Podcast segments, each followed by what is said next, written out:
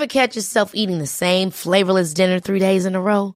Dreaming of something better? Well, HelloFresh is your guilt-free dream come true, baby. It's me, Keke Palmer. Let's wake up those taste buds with hot, juicy pecan-crusted chicken or garlic butter shrimp scampi. Mm. Hello Fresh. Stop dreaming of all the delicious possibilities and dig in at HelloFresh.com. Let's get this dinner party started. Cool fact a crocodile can't stick out its tongue. Also, you can get health insurance for a month or just under a year in some states. United Healthcare short term insurance plans, underwritten by Golden Rule Insurance Company, offer flexible, budget friendly coverage for you. Learn more at uh1.com. Hey, it's Ryan Reynolds, and I'm here with Keith, co star of my upcoming film, If, only in theaters, May 17th. Do you want to tell people the big news? All right, I'll do it. Sign up now and you'll get unlimited for $15 a month in six months of Paramount Plus Essential Plan on us. Mintmobile.com slash switch. Upfront payment of $45 equivalent to $15 per month. Unlimited over 40 gigabytes per month. Face lower speeds. Videos at 480p. Active Mint customers by 531.24 get six months of Paramount Plus Essential Plan. Auto renews after six months. Offer ends May 31st, 2024. Separate Paramount Plus registration required. Terms and conditions apply if rated PG.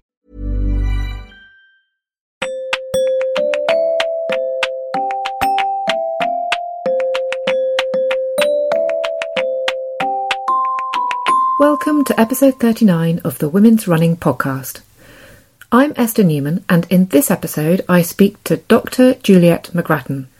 Juliet has written for Women's Running for years, lending her considerable medical expertise to our conversations about women's physical and mental health. She's basically our go to expert on pretty much everything. She's a doctor, usefully, as well as a writer, and is also a director of Fearless 261 here in the UK. She's written two books, the latest of which, Run Well, is Every Runner's Complete Guide to Healthcare, from shin splints to menopause. It's all in there. And speaking of which, I decided I wanted to talk to Juliet about the menopause and periods and all things hormonal for this episode, although I could happily have talked to her about pretty much any medical concern under the sun. But because in our last episode, Holly and I were talking about periods a little bit, I thought it best to bring an expert in rather than rely on our own somewhat shaky knowledge. So in this episode, I ask Juliet about period health and ask her to explain the period cycle from start to finish and how we can perhaps train better depending on where we are. We talk a lot about menopause, you have been warned, and my own personal worry, osteoporosis.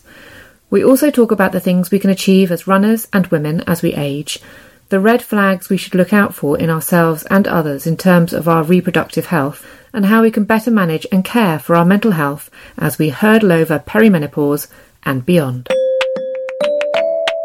You should totally become a member of Women's Running. For one thing, podcast listeners can claim the best discount we have for membership to Women's Running, which is 35% off.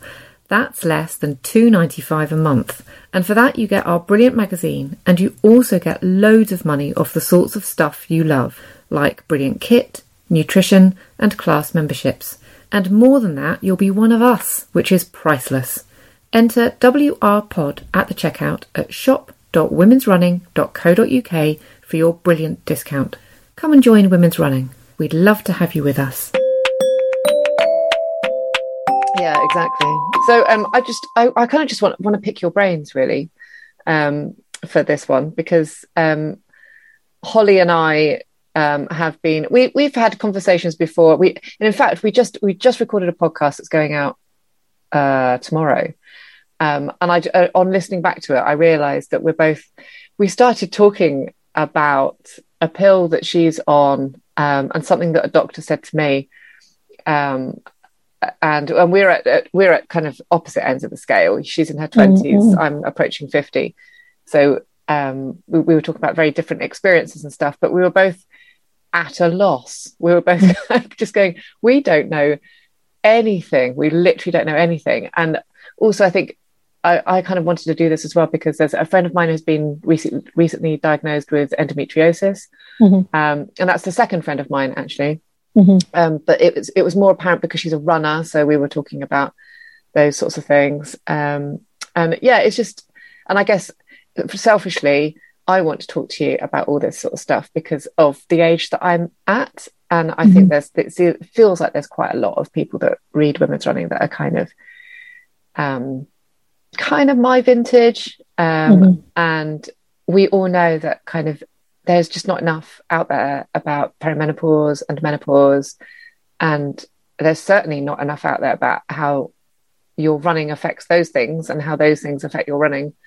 Um, and there's a lot of kind of misinformation about what you should and shouldn't do and what you should and shouldn't take. And mm-hmm, mm-hmm. so I want to ask you about all the hormones mm-hmm. everywhere. I don't know if we've got enough time for that, have we? Possibly not. You have had you have had podcasts with um, uh, period um, experts and things before, haven't you? We have, yeah. But we yeah. we talked. It was um, we, and we did talk about hormones and periods and stuff then. But we didn't talk about menopause quite so much, and okay. um, that's definitely something that I want to mm-hmm. um, concentrate on because I think it would just be mm-hmm yeah, I mean, as I say, from a selfish point of view, I just want to know a bit more, but yeah, right. I'm hoping that'd be interesting to other people as well. Um, but like, would it be okay if we just started off by um, finding out more about how you got into running and who you are and what you do and and all of that sort of stuff? You know, I tried running a few times and really disliked it. so I'm really I'm really amazed that I ended up liking running so much in the end. And I think it was sort of a last ditch attempt. Really, I had three kids and I needed to do something. I just wanted to get fitter, and running was convenient and it was free and I could do it in 15 minutes from my front door and get back to the three preschoolers and I wouldn't say I immediately fell in love with it because I didn't. It took a long time of trying to get better and trying to feel more comfortable with it and with myself as a runner. Um, but eventually I realized it was part of my identity and I didn't want to be without it. So, and, but then what happened? Because like you made a leap from someone that enjoyed running to becoming a director of Fearless 261 or 261 Fearless. Um, how, how did that happen? Um, yeah, so um, I I was a GP, and the what really really amazed me um, and and really changed everything for me was seeing how running affected your health physically and mentally. And when i experienced that for myself i just wanted to tell everybody else about it starting with my patients and then extending to people that i began writing for in magazines like women's running and things. Um, and and i just became so aware that that there were many women who who didn't run perhaps they didn't want to fine but there were many people who maybe wanted to but just didn't have the confidence to and just needed help and advice and encouragement and um, my own running had taken me on, on an amazing journey and put me in contact with Kathrine Switzer, who, who's the founder of 261 Fearless. And she asked, would, would you like to help me and bring this network of social running for women to, to the UK? Um, so yeah, I was straight on, straight onto that. Yes, please. so it's amazing. It's like a big jigsaw puzzle, my life. And I look back at all the things I've done and and how it's all fitted together. And it, I never would have imagined it at the start when the first time I put my trainers on, but it all makes sort of perfect sense now. I don't know where it's going next. yeah, I can't wait to see what's going next. Um, so uh, one of the reasons I wanted, I mean, obviously you write for Women's Running, so I know you anyway, but um, you recently wrote a book called Run Well um, which is brilliant, an absolute bible for for all runners everywhere, um, and stops us going to ask all the bad questions of Dr. Google and stuff. So so it's fantastic, um, and that's your I think is that your second book? That's the second one. Yeah, the first yeah. one was sorted. Uh, the Active Woman's Guide to Health that was released in 2017, so a few years ago. Yeah. So um, and it was it was kind of on reading this book on reading Run Well that made me think yeah, I need to talk, talk to Juliet about this because um, you're the one that, that's going to know all about it. Um, so, I mean, if if if, if we're going to sort of delve into the whole periody thing, which sure. I don't I don't think is a technical phrase, um, like what have you found in your experience? What have been the main things that runners don't know about their periods that women don't know? Um, yeah, that's a good question, isn't it? Um, I think women in general, um, not just for runners, but maybe don't necessarily associate periods as a positive thing. But the more we learn about the female body, the more we actually realize that having a regular normal normal inverted commas because that's different for everybody uh, period um, is actually a sign of good health um, we always kind of think of it as something that gets in the way um, and sort of serves the purpose of helping us to get pregnant if and when we do want to. Um, but actually, now we really sort of begin to understand more about the female body and the female cycle, and that actually having a, a regular normal period is, as I say, a marker of good health. So I think that's that's one thing I think um, perhaps sort of helps to change attitudes to, towards it. Um, but also, I think what I've learned as well is trying to be open minded about it because how you feel about your periods and how your periods are changes throughout your life and how you manage them and cope with them and deal with them and what you do to overcome hurdles with them is different in your when you're 18 to when you're 48 so i think it is actually keeping a sort of a, a broader open mind about things and just um, being free to to learn at different stages of your life and try different things because what worked for you when you're 18 might not work for you when you're 30 etc so i think those are the sort of two main things really. Just knowing that it, it, it can be a positive thing and actually also trying to to understand that it does vary throughout your lifespan. Yeah I, I, I found that that's one of the things that i found like one of the most shocking that that I haven't listened to my body at all, and I, I hadn't realize that things would change. Um, and and certainly didn't realize why the change was happening or what it was like you know having different periods at this point in my life i thought were down to me having kids. I didn't mm. realize actually it's probably more to do with perimenopause and you know stuff like that. Um, and and one of the things that holly and i were talking about last week was um, actually realizing that that in one week of my cycle i feel absolutely like a superhero. I feel brilliant, and it does it, it and it's uh, it's the sort of like the week before. I think the week before my period, I'm just like I get everything done. All my lists get done. All my running gets done. But the week of my period, everything is bad. The whole world is bad, and I can't believe that I've got to 47 and I've only just realized that that's the case. And unfortunately, I've now got to the point where my periods are just all over the place. So I can't really sort of say, oh, right, second week of the month, I'm going to feel like this because my cycle might be, you know, three weeks long or whatever. Um, so the cycle thing, again, I think that's really important to talk through because, um, again, all of this is so selfish. It's all about me trying to find out stuff from you. But the cycle, but the cycle thing, um, you know, like I didn't know I didn't even really know what ovulation was until I was trying to get pregnant. And mm-hmm. bearing in mind, I had my children quite late in life. I mean, I was, I, yeah, everything was was a, a, this kind of massive secret to me. I didn't know about it until I started reading stuff about getting pregnant and stuff about fertility. So, could you could you explain the different weeks of a cycle? Mm, mm. And, and, you know, you're not alone in, in what you've said. I mean, I think for the majority of people, um, I suppose different for me because I did go through medical school, but for the majority of people, it was a biology lesson at some point um, during O levels or GCSEs with, a, with a little graph, um, and and that was kind of really all all you knew about it. So, but I think like all these things, and I always say the same thing, but the more you understand about how your body works, I believe, um, the the more empowered you are to do things about it and to, to sort of work with it. Um, so, in terms of the cycle, the the average cycle length is sort of 28 days, but women may be 20 days, they may be 35 days, and that can still be normal. Everybody's a little bit different. But if we take a sort of traditional 28 day cycle, it's it's split into two parts.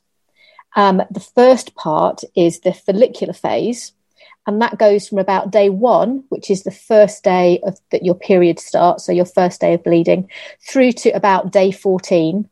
And then the second half is the luteal phase, which goes from day 14 to day 28.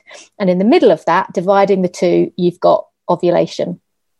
Um, now, so what happens in the first half of the cycle is that you, um, you your period starts, you start bleeding, and both your um, estrogen and progesterone, the two sort of main female hormones, are quite low. Through the first half of the cycle, estrogen is the predominant hormone. That rises up. And through the second half of the cycle, estrogen is still fairly high, but it's high, less, it's lower than it was. And progesterone is the main hormone predominating in the second part of the cycle. So we've kind of got this this definite sort of two parts to the cycle with the ovulation happening in between. And in the first part of the cycle, it's basically the body preparing an egg to be released in the chance that pregnancy might occur. And ovulation is the point that that egg is released. And the second half of the cycle is the body preparing for that egg to be fertilized and maybe having to start pregnancy. And when that doesn't happen, then the hormone levels, estrogen and progesterone dropping, and then leading you to your period when the womb is shed, when there's there's um, no no fertilized egg. So that's the kind of sort of cycle, and we go just round and round and round mm-hmm. through those.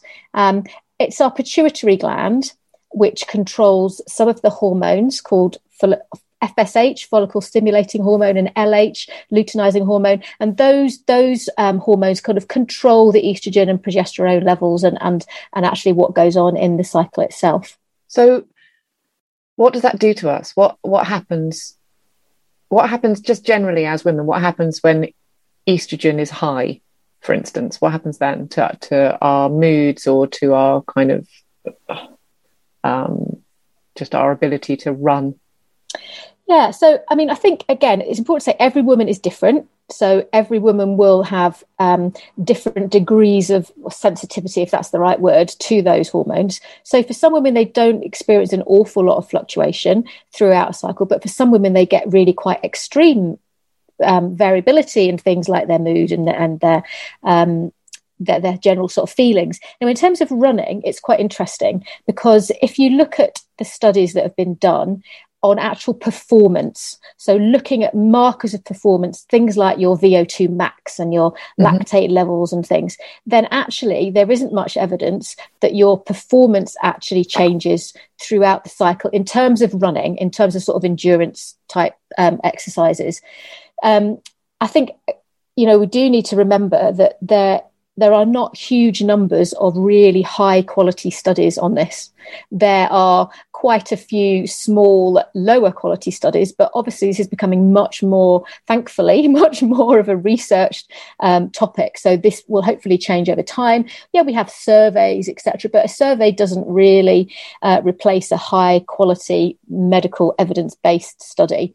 Um, so actually, when it comes to performance, you don't necessarily see much difference through the cycle in terms of endurance, running ability. But I think you know when we when we speak to women, then they definitely do notice a change in their their motivation levels, sometimes their energy levels, which can then have a, a, a knock on effect to performance. And for women with very heavy periods, then those first few days of the cycle can definitely affect their ability to, to perform if they're, if they're um, losing a lot of blood, particularly if it makes them a little bit anemic as well. That, that can definitely have a, an effect. So, in terms of the sort of side effects of the hormones, it really does vary from woman to woman, and lots of them do overlap. Things like mood changes, bloating, um, headaches, breast tenderness. You can attribute those to both estrogen and progesterone oh, okay. for for some women. I was interested with what you said actually that the day, the week before your period is your best because yeah. that actually goes against what a lot of other people experience. Oh. That premenstrual phase um, that week leading up to the period is often um, a, a, difficult time for, for women to exercise. And the first week after the period is often the best time. So it just shows, you know, you can never. you can never tell. and maybe that's just because mine are all over the place at the moment. So it's not quite. Oh God knows, yeah. Just, Possibly. yeah. Should we keep? would it be a good thing for us to keep like period diaries so that we can take account of stuff like that? Yeah, I mean, I think because it is a very individual thing and you have to, to, take everybody on their own experiences, then it can be very, very helpful. I mean, I think in terms again of sort of elite performance and because we don't think the changes are massive through the cycle, the changes in terms of performance can be very small. Therefore, perhaps for elite athletes, those potential very small gains or losses might be crucial. Yeah. Um, whereas for kind of uh, recreational runners, you know, a half a second or whatever maybe isn't going to make a big difference but i definitely think in terms of understanding our own body and what works for us personally at different times of the cycle then tracking a cycle and keeping a, a diary can be very helpful like you say to just pick up patterns um, so you can know what to expect yeah yeah that's really interesting um, and yeah and, uh, just to cycle back a little bit to um, the, to issues that people might have with their cycles or, or with things that are going on with their periods like endometriosis what can you explain a little bit about what endometriosis is? Because I have a very vague concept of what it is, um, and how something like that would affect our running or or, or otherwise. Yeah, so endometriosis is is one of those kind of not very much spoken about, not taboo, but just poorly understood conditions by lots of people, and um, it, it I know it's been a real struggle for lots of women to, to get the diagnosis of endometriosis. I think I did look up something that said the average time to diagnosis was something like seven and a half years or something that. along yeah. those lines. Yeah, and and it's thought to affect about one in ten women. So, um, you know, this is a huge, a hugely important area. Um, so, endome- the endometrium is the lining of the womb. That's the name for the uh. tissue that lines the womb cavity. Um, and that's what that's is what gets shed when you have a period. That's what comes away. It's the, the endometrium. But in endometriosis, and we don't really understand why this happens, you get little patches of the endometrium at different parts of the body. So it could be on the ovaries, on the fallopian tubes, possibly even on the bowel, on the bladder, or on the, the ureter, which is a water, waterworks tube from the kidney to the bladder. Um, so you can imagine those patches of endometrium actually respond the same way as the lining of the womb does. So they bleed when you have a period. Mm. But obviously, they're not bleeding into the womb cavity, they're just bleeding into the sort of local tissues around them. And that can be very painful. There isn't really anywhere for the blood to go. So for the, for women with endometriosis, very often what they get is is very painful periods. Uh, they sometimes get heavy periods too, but particularly very painful periods. Um, and they may get other symptoms associated with it, depending on where their patches of endometrium are. So, mm-hmm. if they have patches in the bladder, then they may experience some bleeding when they pass urine during their period. They may have bowel pain because of patches on the bowel. Um, it can also um, and I don't again really understand why this happens, but affect mood with depression being quite common um, with women with endometriosis and fatigue levels as well. Um, and also, it can have a knock on effect to fertility. And that's sometimes how women find out that they've got it, is if they're having problems getting pregnant. Um, so, as a runner, I think um, the, the, the main ways it, w- would potentially affect you is in terms of pain. Um, mm. because it is very hard to run with menstrual cramps. um, and they can be really, really severe in, in, in women with endometriosis. So I think um, that that's important as well as, as I say, fatigue levels can sometimes be affected as well, which can have an impact on your running, um, and just general um, sort of discomfort from and inflammation. It seems to be a little bit of inflammation in the tissues around where these patches of endometriosis are. Mm-hmm. Is, there, is there any advice out there for runners who have endometriosis in terms of the sort of training they should do or how they should kind of um, I don't know, calendarize their, their running? Um, not that I'm specifically aware of or familiar with. I think, again, it is a case of, I mean, tracking your menstrual cycle, I think in those situations would be very helpful to see how is it affecting you. Um, yeah. I think, I think there are the different ways of managing endometriosis. Um, can then have a knock-on effect to your to your running because um, the different ways of, of, controlling it are to do with controlling your hormones and basically trying to suppress that bleeding. And that can be quite difficult if you're also trying to get pregnant at the same time. It's a kind of a little bit of a minefield really but using um, hormonal treatments including hormonal contraceptives or even in extreme cases um, women using uh, hormones which push them into sort of a transient menopausal state to, mm-hmm. to stop periods happening. So it's a really difficult one, but I think again it is very individualized, and I would say tr- do what you can to track things, see how you can manage the symptoms, and if that isn't working, then um, definitely be be speaking up and asking for help. Yeah, and uh, what other conditions are there out there that women can suffer from with their periods? Um, oh, all sorts of things. I mean, heavy periods is one that can be normal, but that can be due to other factors such as fibroids, which are um, overgrowths of the, the womb tissue inside. Um, you can have um, um, uh, my brain's period. Uh, I've forgotten the word for a minute. PCOS, oh, yeah. polycystic ovarian syndrome, which can have a big effect on periods, making them irregular, sometimes stopping them altogether. Um, and then again, amenorrhea, when you women lose periods altogether, which can be uh, a particular problem for runners. So, yeah, can you can you explain that link? How how does that happen? Mm. Um, so what we what we now understand, you may have heard of the term REDS Is mm. that yeah? So relative energy deficiency in sport, and that, that kind of fits quite well into this amenorrhea um, scenario because we we so we're now beginning to understand so much more about the female body and really understanding how energy balance is important. So we use energy when we run and we gain energy when we eat food. Um, and if there's a mismatch between those two, then our body can go into energy negative state. Now, that mismatch might be because we're not fueling ourselves well, or it might be because we are using up extra energy by doing excessive miles. And if you're training, that balance can be really hard to get sometimes, especially if you're somebody who's maybe conscious of their weight or trying to lose weight and then increasing your training, and you can end up with this real kind of difficult balance to strike. Mm-hmm. Now, if you go into that negative energy state, your body doesn't like it because it it wants to stay in what we call homeostasis, where everything's in balance. So it tries to save energy. And one of the ways it does that is by shutting down certain body systems. So, one of the things that can be affected is the periods. And you can get what we call amenorrhea, which is when you have no, no periods happening at all.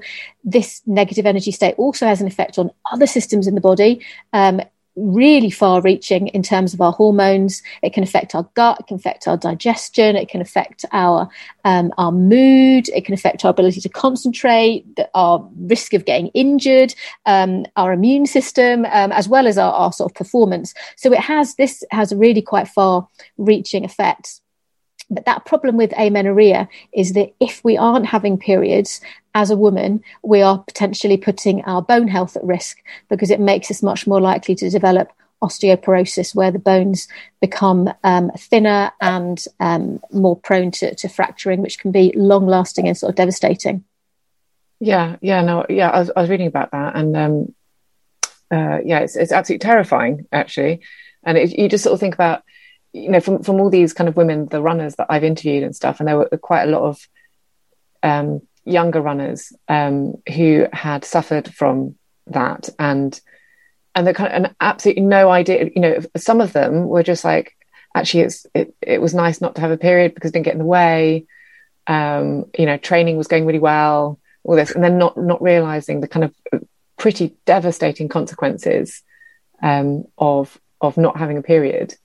Um, yeah, definitely. And I think the thing about bone mass is that we reach our peak when we're in our late 20s, age 30. That's as good as it's going to get. So if we've missed time before that building bone mass, I mean, we've actually reached 90% of it by the time we're about 18, 19. So, um, you know, it's really early on that we, that we sort of set our, our maximum bone mass and then we are going to lose a little bit every year. I mean, having said that, it's great to be a runner because running is a really good exercise for preserving bone mass mm-hmm. because of the impact with the ground, which sort of jolts and stimulates the bones to to to um, to strengthen themselves. So, in terms of, of, of trying not to freak out about it, you know, actually, if you um, don't have problems with amenorrhea and you're a runner, you're already doing something good for your for your bone health. So which leads quite nicely onto menopausal symptoms and and and topics and things. So uh, osteoporosis and and bone loss and bone density is something that I am really concerned about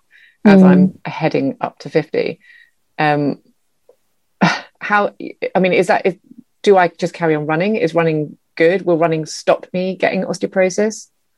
I mean, it depends where you're starting from. As I say, if you've already got a low bone mass, then um, it, it, can be trickier. But it's, I think it's important to know that, that we can do things to preserve and maintain what we've got. So, yes, the running will definitely help. It is that high impact activity, um, that that hitting the ground, stimulating the bones. But interestingly, one of the other things that we know can help bone mass is actually strength work.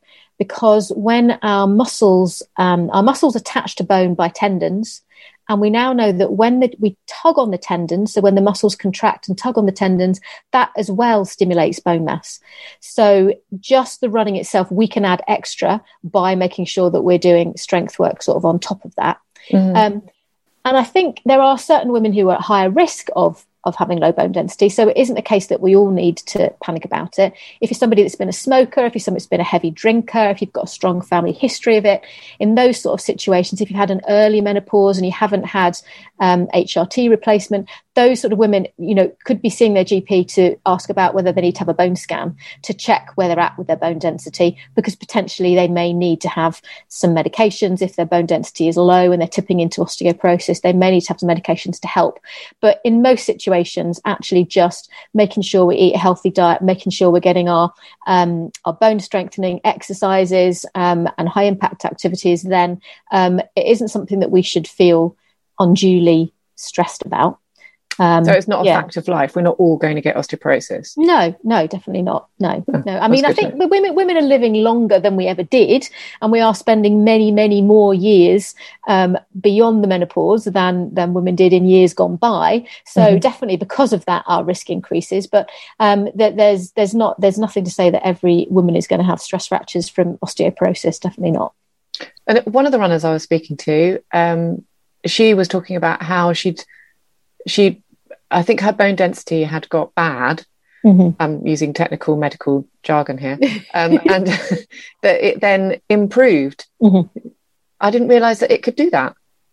Um, yeah, it can to a certain extent. Yeah, I mean, you've got you've got normal bone mass, and you've got osteopenia, which is where bone mass is a little bit low, and then osteoporosis, where bone mass is significantly low. Mm-hmm. Um, and you can, to to, to some extent, um, increase your your bone density with activities that you can take. You're not going to push yourself right back to peak bone mass, but it's it's it's generally about maintaining what you've got. But it is possible to to get a little bit of improvement, definitely. Oh, interesting. And then, and I also wanted to talk to you about, well, again, um, talk to you about progesterone because uh, Holly and I were talking about this. Is it progesterone? Mm. Have I mm-hmm. said that right? Yeah. Mm-hmm. Okay. That's one of the ones that I never pronounced correctly. Um, but so, so we will talk about this earlier because, um, and I'm going to talk about my experience rather than Holly's experience. But I, I have been. It has been suggested to me by a doctor that I should take a progesterone supplement or something. So either have an implant or take the pill or something like that. Um, just because I was whinging about heavy, irregular periods. Is that a good idea? So this is a, a really good example of, of when at different stages in your life, different things are uh, are better to use. Mm. Um, and the I think this it, with all these hormone things, it's always a case of weighing up the risks and the benefits. Now, if you're having really irregular periods all over the place, and that is affecting your ability to exercise. We want you to exercise because it's so good for your health. You know, if it's having a knock on effect to your mental health because you can't get out and do your exercise, then actually your risks from from um, not exercising because of it, uh, you know, are quite sort of significant. So you maybe do want to look at something to control your periods, or if your periods have become heavier around the perimenopause, which they sometimes do as well, and that can stop you going to work, or you know, the, the, the consequences of, of, periods can be quite sort of dramatic. Um, now, it's not uncommon to use a progesterone only, effectively contraceptive um, around the perimenopause to, to, tide women over from that time when their periods start messing around um, to the time beyond the menopause when they're not going to have any periods. Um, and the, the reason why women, women are often offered a progesterone is because it doesn't contain estrogen and it can be the estrogen that gives women a slightly higher risk of things such as deep vein thrombosis as we get older. Mm-hmm. So really, the, the, the, suggestion to you is is um, is is perfectly valid um, and and common one um, that if it's affecting you and you want to look at a way of managing it, then using a daily um, progesterone only tablet um, would would help to minimise your uh, bleeding pattern interference with your with your life. Um, also, give you, if needed, um, contraception because obviously around the perimenopause, we're still women are still fertile um, until you've gone through uh, the menopause. Then, um, so you kind of can get that benefit sort of to it as well. So it is always it always difficult um, time to manage periods and hormone progesterone is one way that, that it can be done. As you say, either through a tablet, um, also quite commonly through a Mirena, or Mirena is the brand name, but through the coils that contain um, progesterone, because then the progesterone is just locally in the womb rather than going full blast through the whole sort of circulation. And they can work really well for runners as well. Well, how do those synthetic hormones, how do they, do they, will they affect uh, running in any way? I mean, they're they're quite closely matched to our natural hormones. So, you know, we're producing those hormones in our body anyway. So, mm. synthetic hormones are, are doing uh, are doing the job of of natural hormones in the body. So, particularly for if you're thinking of using hormone replacement, then really all you're doing is replacing what your body would naturally have produced. Um, and if you're taking synthetic hormones before the menopause, then they can um, they can in a way they suppress your natural hormones because they sort of take over that job. Um, so in terms of actually affecting your running again very personal but you may get some side effects from progesterone. So common ones with that will be breast tenderness which can obviously affect you if you're trying to run mm-hmm. headache sometimes a bit of bloating. So they could do in that sense although a lot of women find after they've been taking them for a while they get more tolerant of them um, and after a couple of months have gone by it's not necessarily an issue.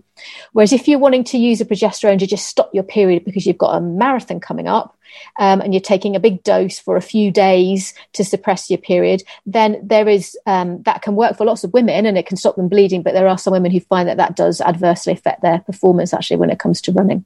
Oh God, that's interesting. And um, and that was another thing that that Holly and I were talking about was um, well, I'm I'm really interested in this in that um, when I talk to a medical professional like yourself, um, if I talk to a doctor, they will talk to me about the one thing that I'm asking them about. And um, a lot of the time, if I talk to a physio, that they will address the one thing that I've come to talk to them about.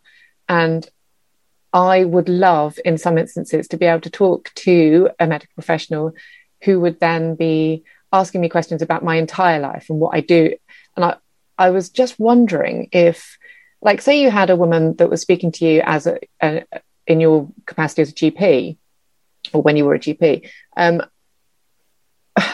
how would you address them? How would you how would you um, diagnose them or or kind of help them differently? Were you to know that they were a very active runner? I mean, is there like so so if if a woman came to you um, who was approaching menopause, um, I, I just I feel like they would be given different advice from different doctors um, depending on whether they would. This is the kind of alley that I'm leading you down, basically. Like, what what advice could you give a running woman who's approaching the menopause that another doctor perhaps would not? It's a really interesting question, um, and I think it, it it kind of encompasses the whole spectrum of exercise and health um, because you know I speak to lots of uh, I do some training for junior doctors about speaking to patients about exercise, and I say to them, you know, what what makes you not want to talk about it? And they say well because i i don't do it personally.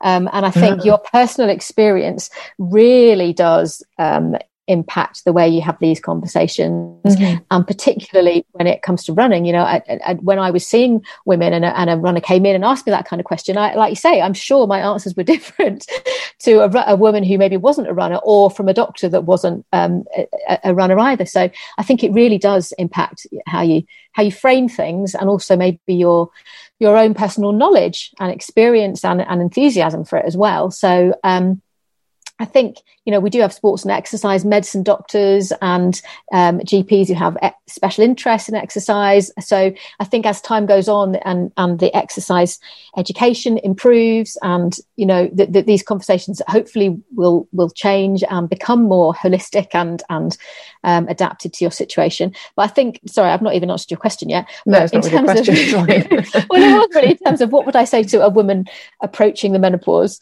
who was a runner that I maybe wouldn't say to somebody else.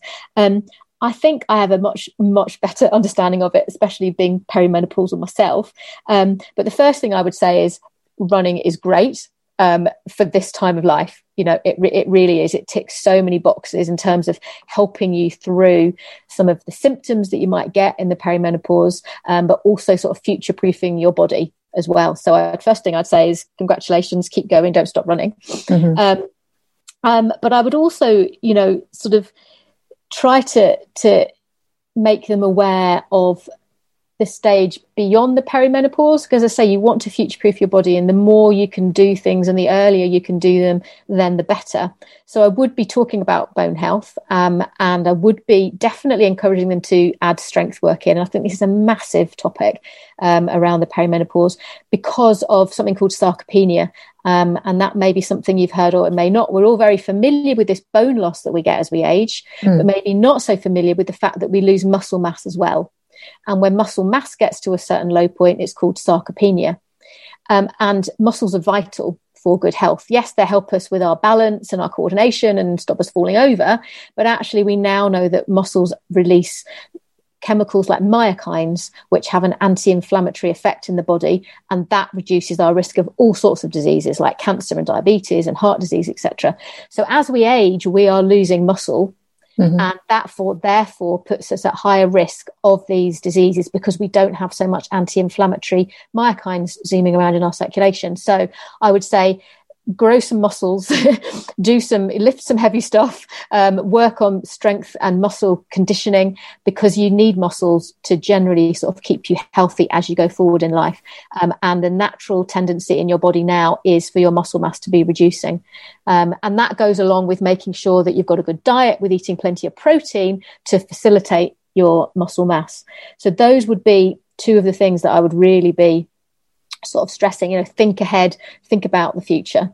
Um, but I would try and be realistic as well because the perimenopause throws up so many issues that, stop you running or try to stop you running. You know, mm-hmm. like we mentioned the breast tenderness and the heavy periods, and actually sometimes just a lack of motivation or a lack of drive, or we might have been competitive before. Sometimes we'll find they lose their sort of competitive streak, and those things can all have a, a knock on negative effect to your running. So just being prepared that your relationship with running might change a little bit, um, but doing what you can, mixing things up, trying different things, doing different things with your running to to keep it varied and to keep it um, entertaining and um, something that you want that you want to do, but not not worrying if you have bad months where you just don't feel like doing it.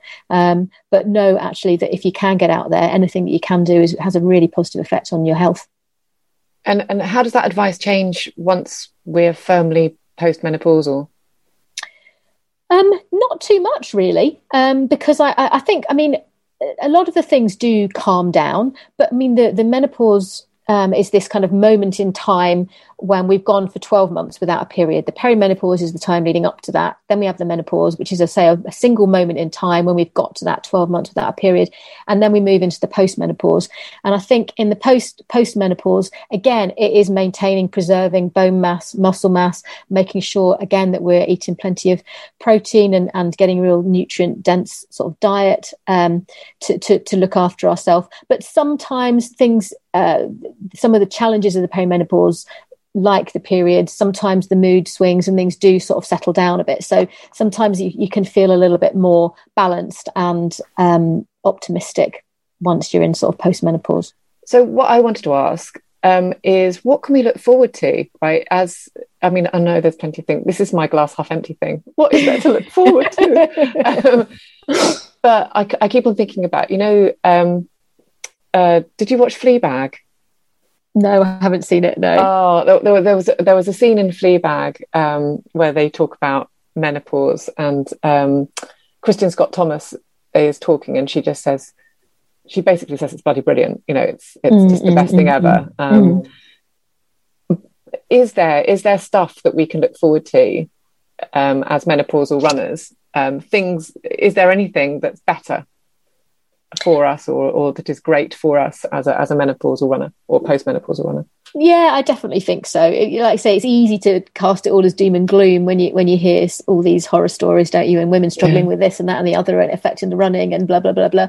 But you know, for um, for so many women, well, some women don't have don't have very many symptoms at all through the menopause. So you know, there are those who are just probably listening to this thinking, "What are they talking about?" You know, yeah. it's fine.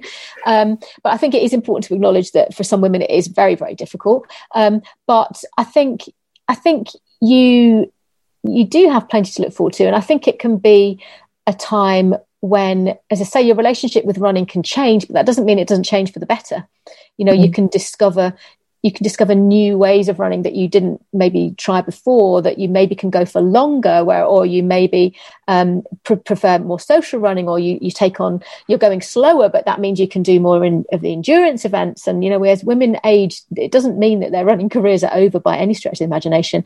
And i think a lot of women sort of experience this this older and wiser um, and and more self-confidence and and just in their own ability. And i think that there is plenty there is plenty to to look forward to and, and we mustn't you know these are just things we have to kind of try and manage and, and, and cope with but the bigger picture overall is is not is not necessarily a negative one we need to be positive i feel quite positive about it i, I just sort of feel like i actually i'm very proud of what this body's done it's given me these given me children, but it's taken me this far, etc. But actually now I'm looking at it thinking, mm, I wonder what else you can do. And, and, and, um, let's try doing i've definitely added in lots of strength work which has made me feel better about my running which i think has improved my technique which is making me faster. So you know growing that muscle helps with the speed. And and so you know i'm, I'm actually quite sort of excited about the next phase of my of my running definitely.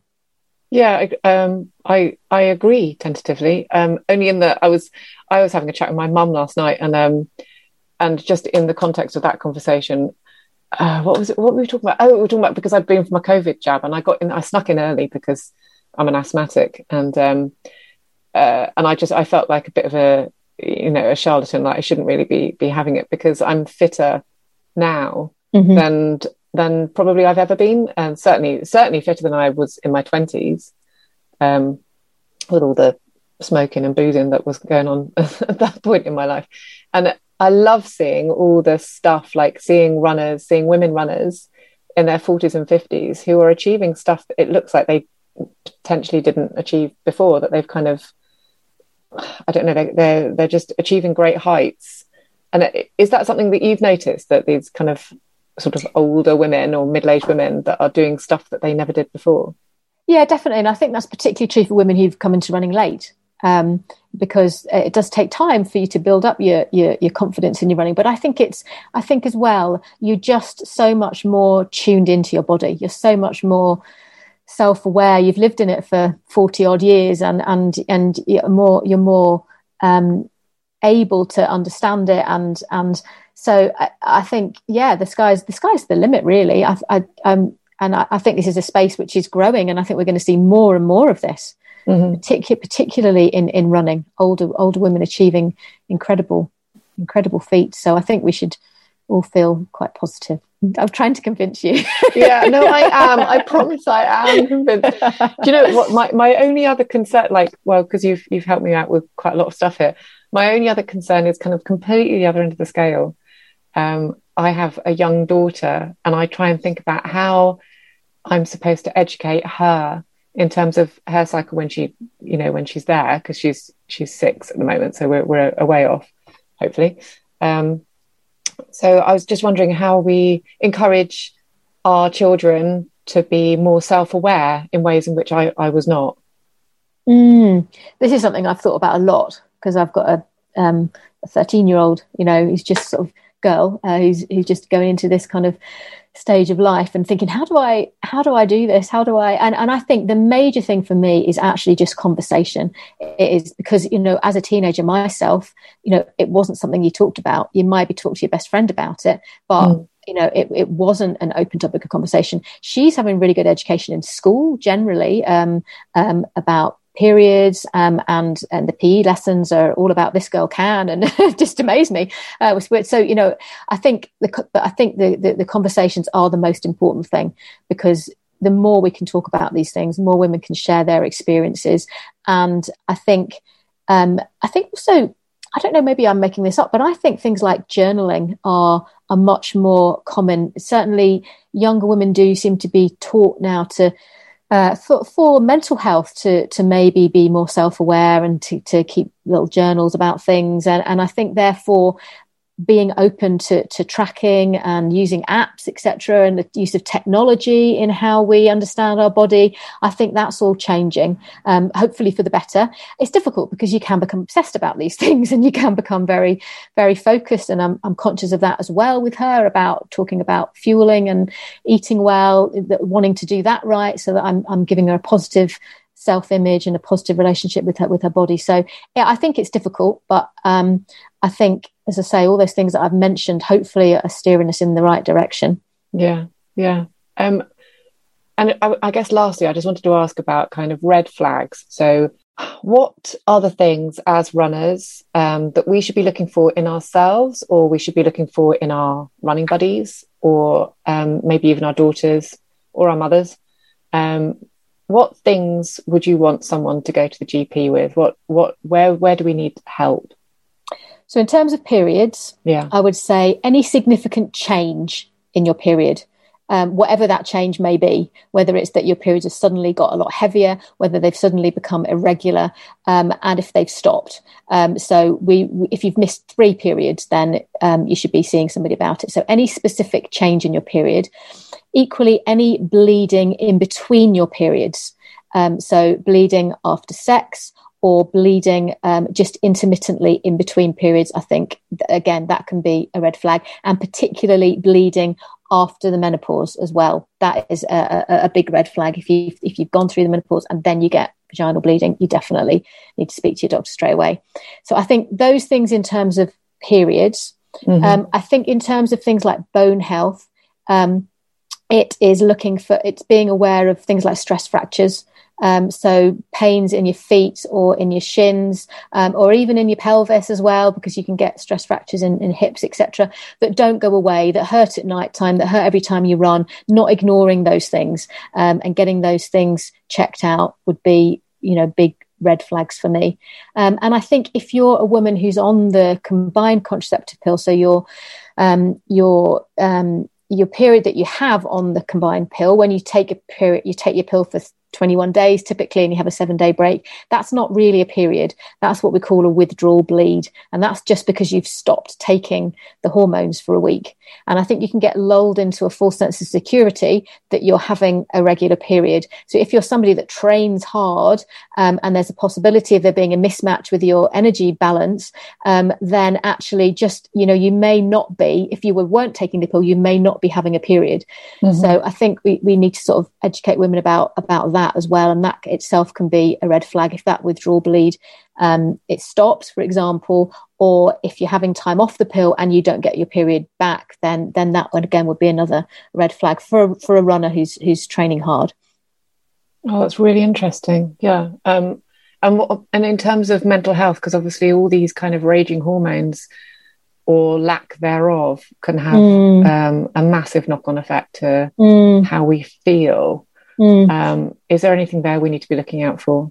I mean, we all get bad days, don't we? And but I think if the bad days are starting to outnumber the good, um, that's that's really important. If you kind of just have this sense of hopelessness that, that, that there isn't a light at the end of the tunnel, um, that that you are starting to change your behaviour and cutting yourself off from people and isolating yourself and not really wanting to go out and um, generally feeling um, dark, then you know all these mental health things we, we, you need to be aware of them and you need to ask for help. You know you would if it was a spot on your leg that was not going away that was you know you would just go and see somebody wouldn't you? And we shouldn't mm-hmm. treat mental health any differently really. So i think first of all confiding in someone that's close to you and and um, if you're having any of those sort of symptoms that I mentioned, then definitely speaking to, to your GP. Um, because we, we often say, well, yeah, it's just linked to your period, but it doesn't necessarily have to be. And um, even if it is just linked to your period, it can still be severe. And, it, mm. you know, it can be debilitating and serious. So um, I, I, definitely would encourage women in that situation to, to ask for help. I think it's really important as well, isn't it, for women? I mean, particularly over this past year, I think it's quite common, or, or it seems as if it might be quite common for and I'm going to just talk about women here, but uh, obviously it affects everyone. But but for women to think to themselves, well, everyone's going through the same thing, so we all feel the same way. And obviously we have all been isolated, and we've all not been kind of meeting up with friends and family and stuff.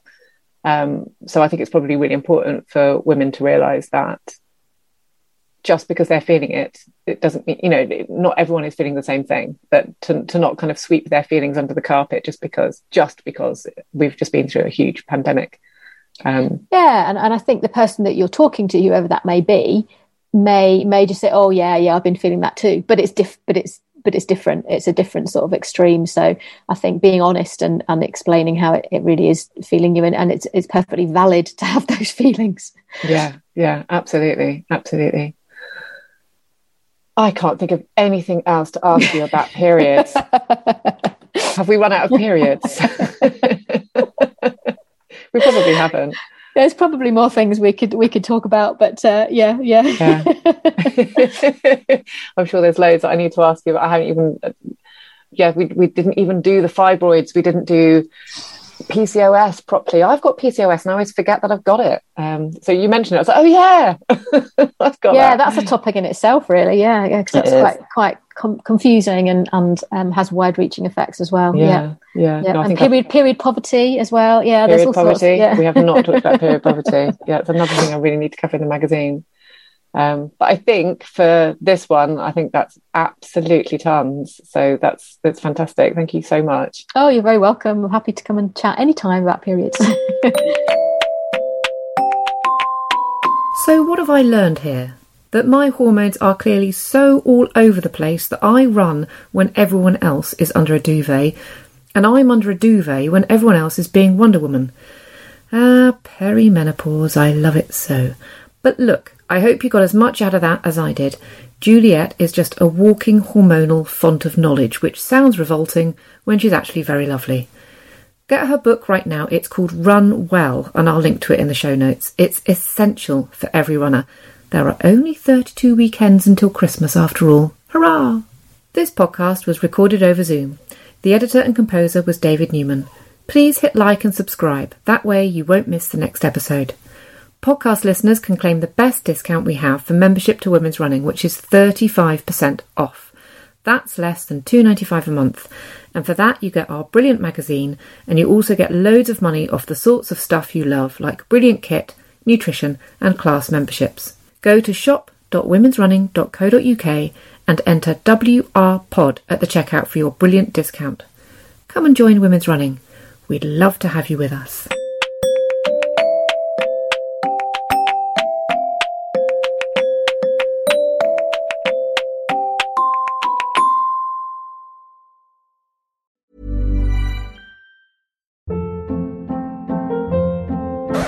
Up. What was that? Boring. No flavor. That was as bad as those leftovers you ate all week. Keke Palmer here, and it's time to say hello to something fresh and guilt-free. Hello Fresh. Jazz up dinner with pecan-crusted chicken or garlic butter shrimp scampi. Now that's music to my mouth. Hello Fresh. Let's get this dinner party started. Discover all the delicious possibilities at hellofresh.com.